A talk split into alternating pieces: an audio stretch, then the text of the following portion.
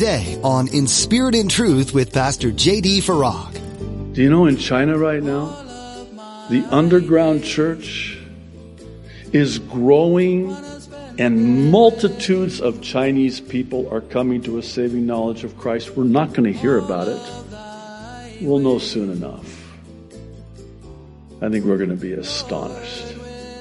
But here in America, I'm sorry. You know, there was a day not long ago when the United States was sending missionaries to these countries with the gospel. You're listening to In Spirit and Truth, the radio ministry of Pastor J.D. Farag of Calvary Chapel, Kaneohe. Pastor J.D. is currently teaching through the book of Isaiah. The history of evangelism is a fascinating topic. If you had to guess, would you believe that other countries outside of the U.S. are sending missionaries here? That hasn't always been the case. The U.S. used to send more missionaries overseas, but all that has changed as the culture here in the U.S. has continued to decline. Now be sure to stay with us after today's message to hear how you can get your own copy of today's broadcast. Subscribe to the In Spirit and Truth podcast or download the In Spirit and Truth iPhone or Android mobile app. But for now, here's Pastor JD in the book of Isaiah chapter 18 with today's edition of In Spirit and Truth. The Lord, verse 14, has mingled a perverse spirit in her midst, and they have caused Egypt to err in all her work as a drunken man staggers in his vomit. That's TMI right there. I mean, that's quite, quite the imagery, isn't it? Neither, verse 15, will there be any work for Egypt, which the head or tail, palm branch, or bulrush may do. In that day, here we go again now, verse 16. Egypt will be like a woman and will be afraid and fear because of the waving of the hand of the Lord of hosts, which he waves over it.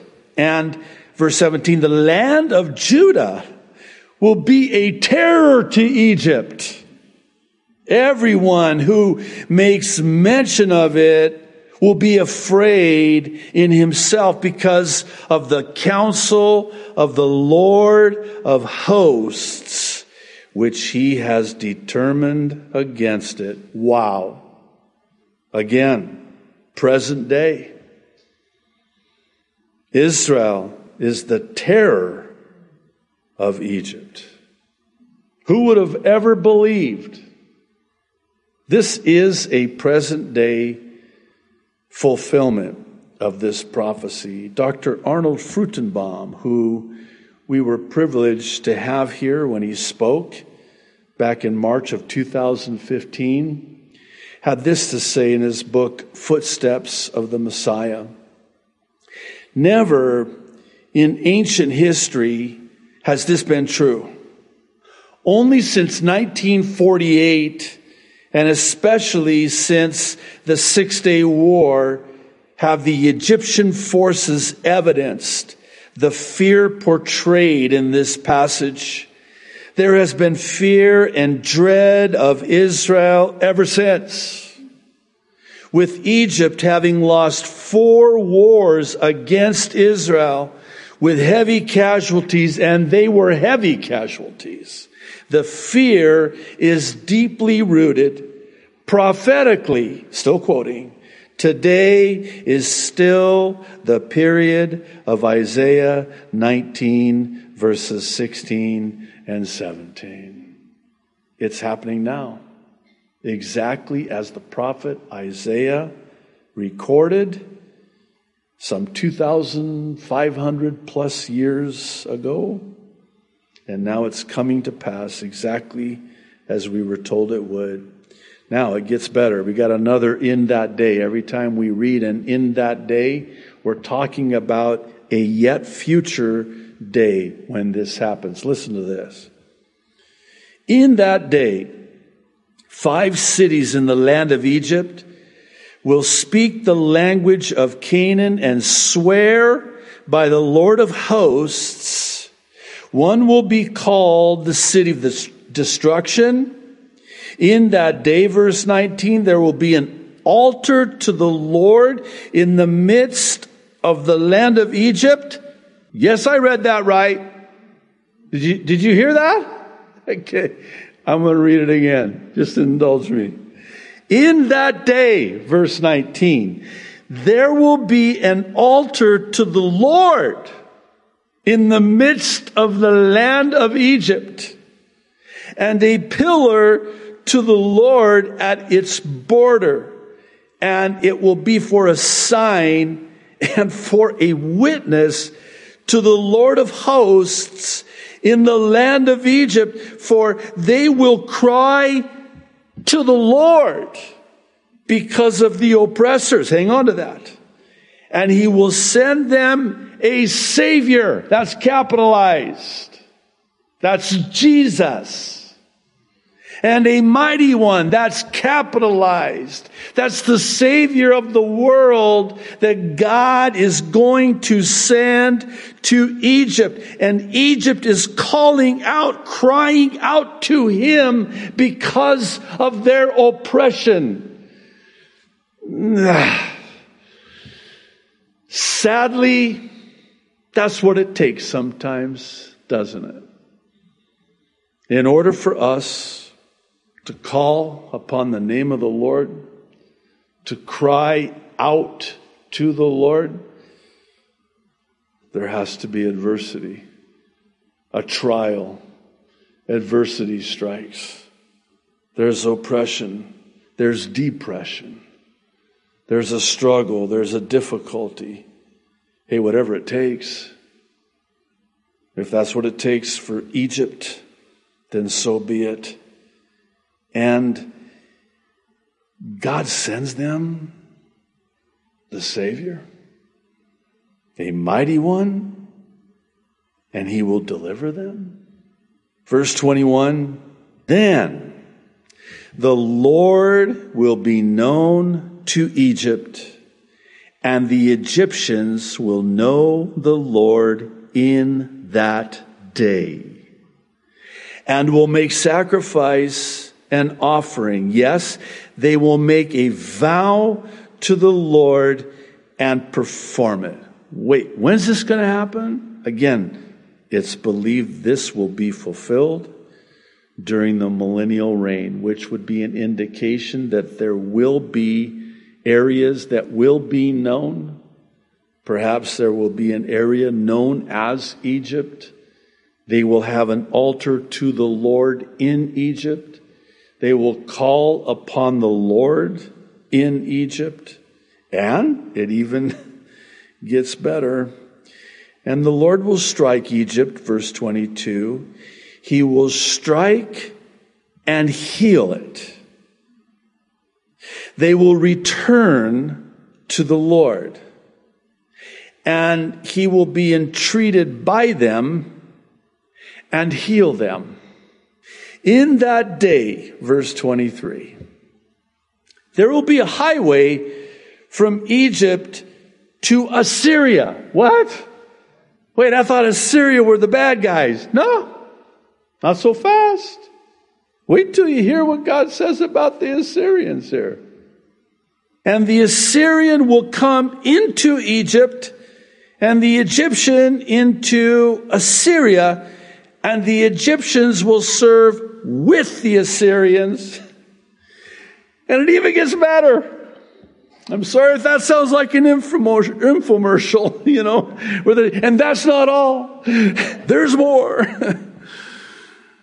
Verse 24 In that day, Israel will be one of three with Egypt and Assyria, a blessing in the midst of the land, whom the Lord of hosts shall bless, saying, Now listen to this, and I want to spend just a little bit of time on this.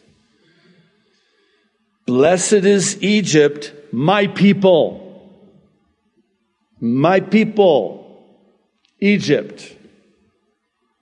And Assyria, the work of my hands and Israel my inheritance.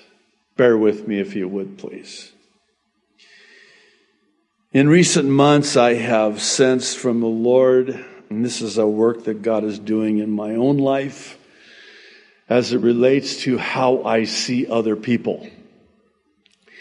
Because truth be known, everything and everyone wants to get everyone fighting with everyone. Would you agree with me? The TV now it didn't used to be as bad. It's always been bad, but it's never been this bad. It's all programmed. It's all propaganda to get you and I to hate them, despise them, and make them the enemy. They're not the enemy. They're the mission field. Let me say that again. I'm not trying to be, I don't have to try. It comes very easy. I'm not trying to be snarky here, okay? Did Jesus die for them too? Yes. Yeah, but they don't share my political views. Oh, really? Uh, did you know? I know this might be a shock to you. I know it was to me.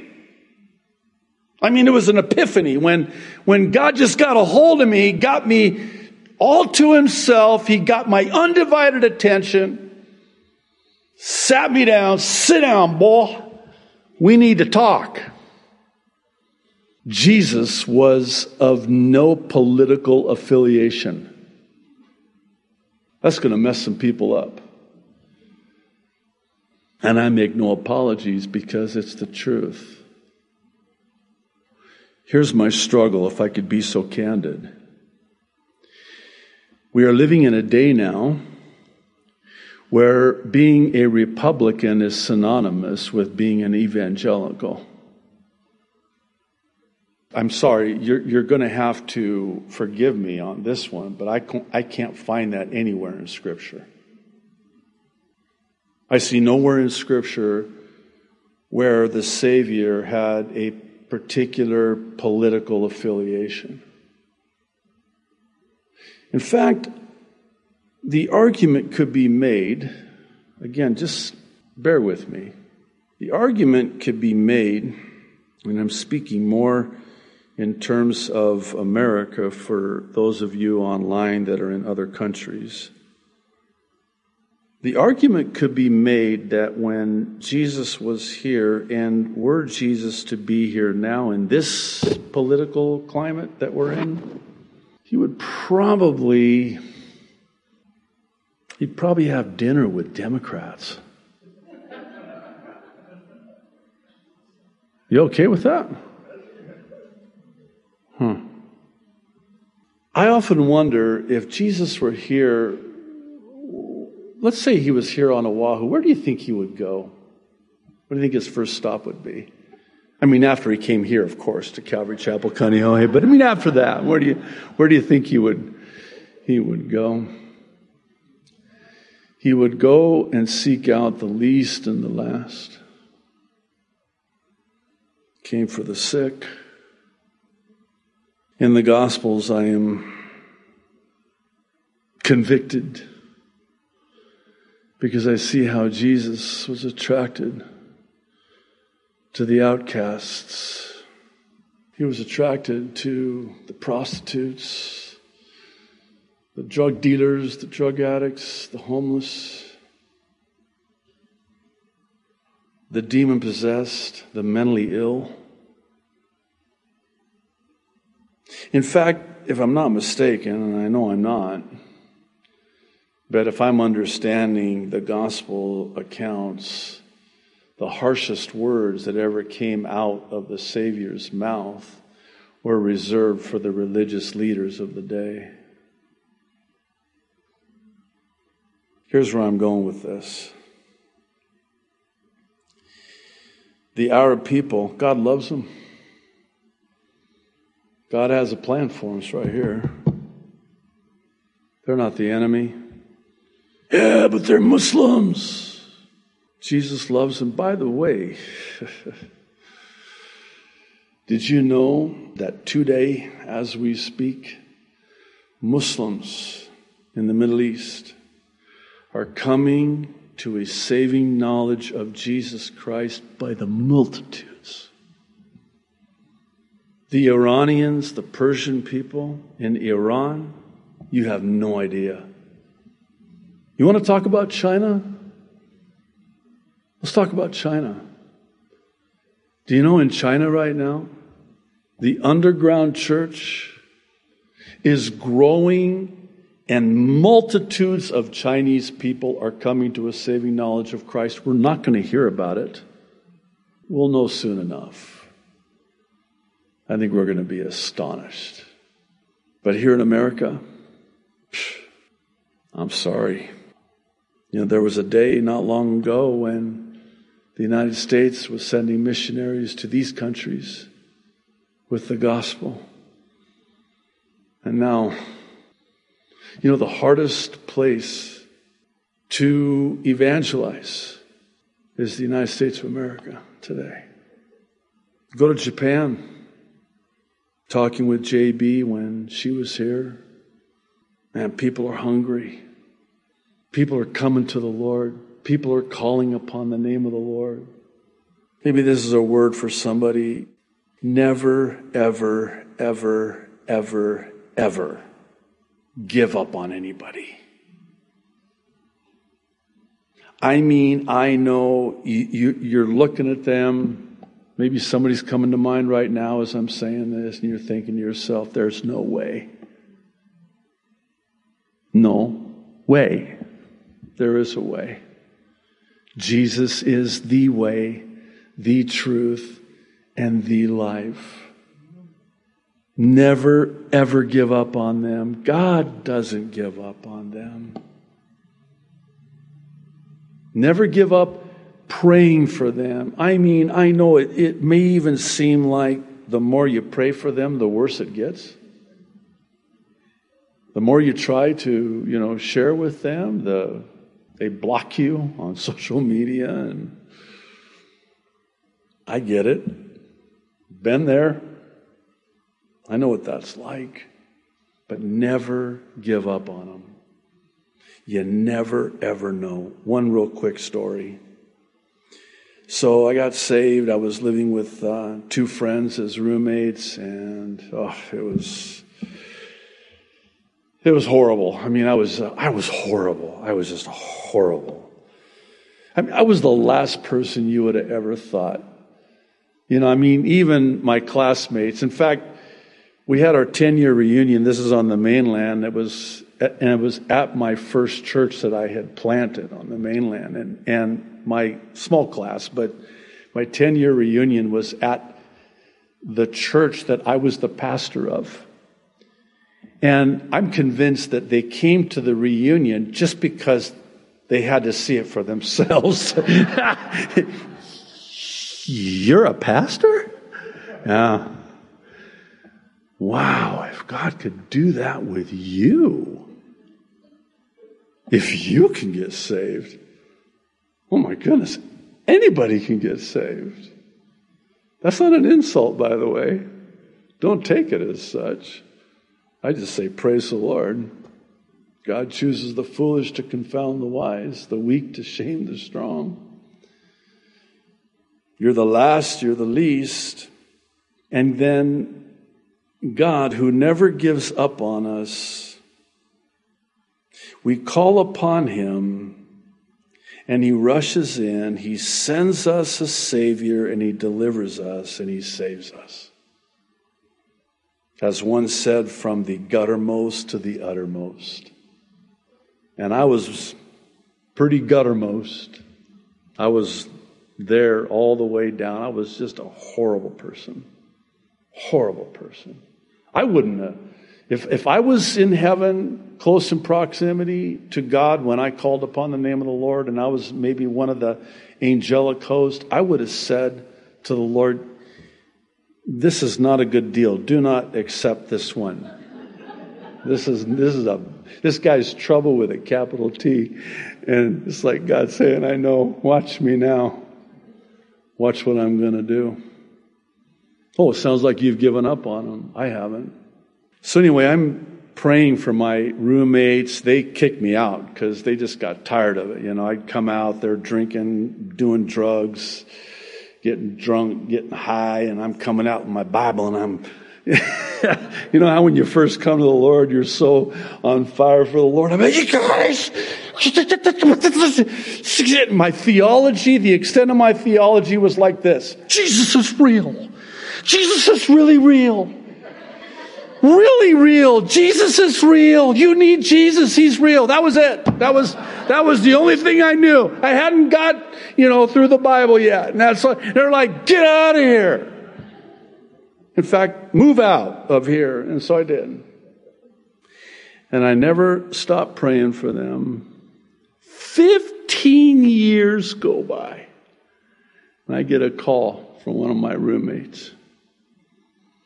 And he says to me, Wah, that was my name, Wah, Wahid, Wah for short. Never mind. I'm still scarred from that, but he said, Wah, I did it. I said, What'd you do? said, I, I gave my life to the Lord. You know, you would think that I would just be rejoicing. I wasn't. I was like, dude, what do you think? 15 years? Really? What took you so long? I had to repent after that. 15 years. I have to admit, I gave up. I gave up. I thought, man, this guy, he's never going to get saved. He was my, one of my best friends. He's never going to get saved. Then he gets saved. It's kind of like, wow, Lord, thank you for not giving up on him because I did. God's not going to give up on you. God's not going to give up on them. It is not God's will that any should perish, but that all should come to repentance. God loves you so much, and He will never give up on you. One last thing. This will be the last, last thing. I know there are many, because we get prayer requests all the time, that have wayward daughters and prodigal sons. That's got to be the hardest. That's just got to be so hard. And I understand it. I've actually tasted from that cup.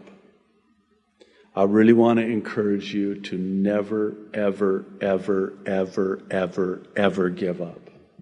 Yeah, but Pastor, you don't understand. It's getting worse. It's, it's getting really bad. Don't give up. Here's why God loves them more than you ever could.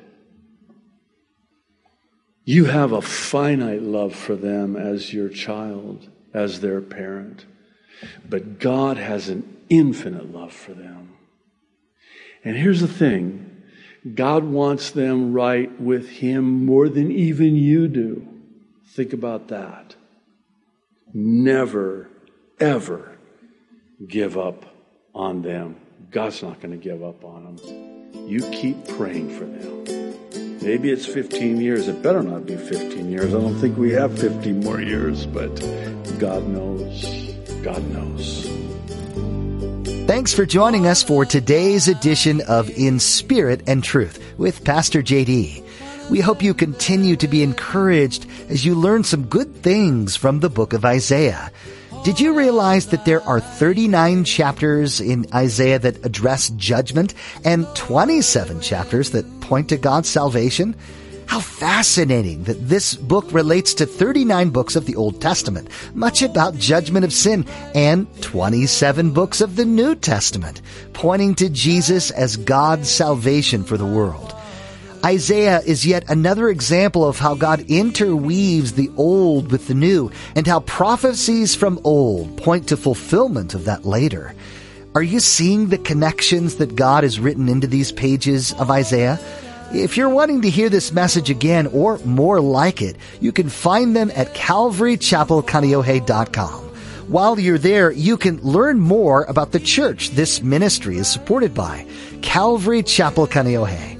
If you're not already plugged into a local church, we invite you to be part of our church family. If you're in or near the Kaneohe area, we'd love for you to come visit us on Sundays and Thursdays for a time of worship, fellowship, and in-depth Bible study with Pastor JD. You can find service times and directions on our website. Again, that's calvarychapelkaneohe.com.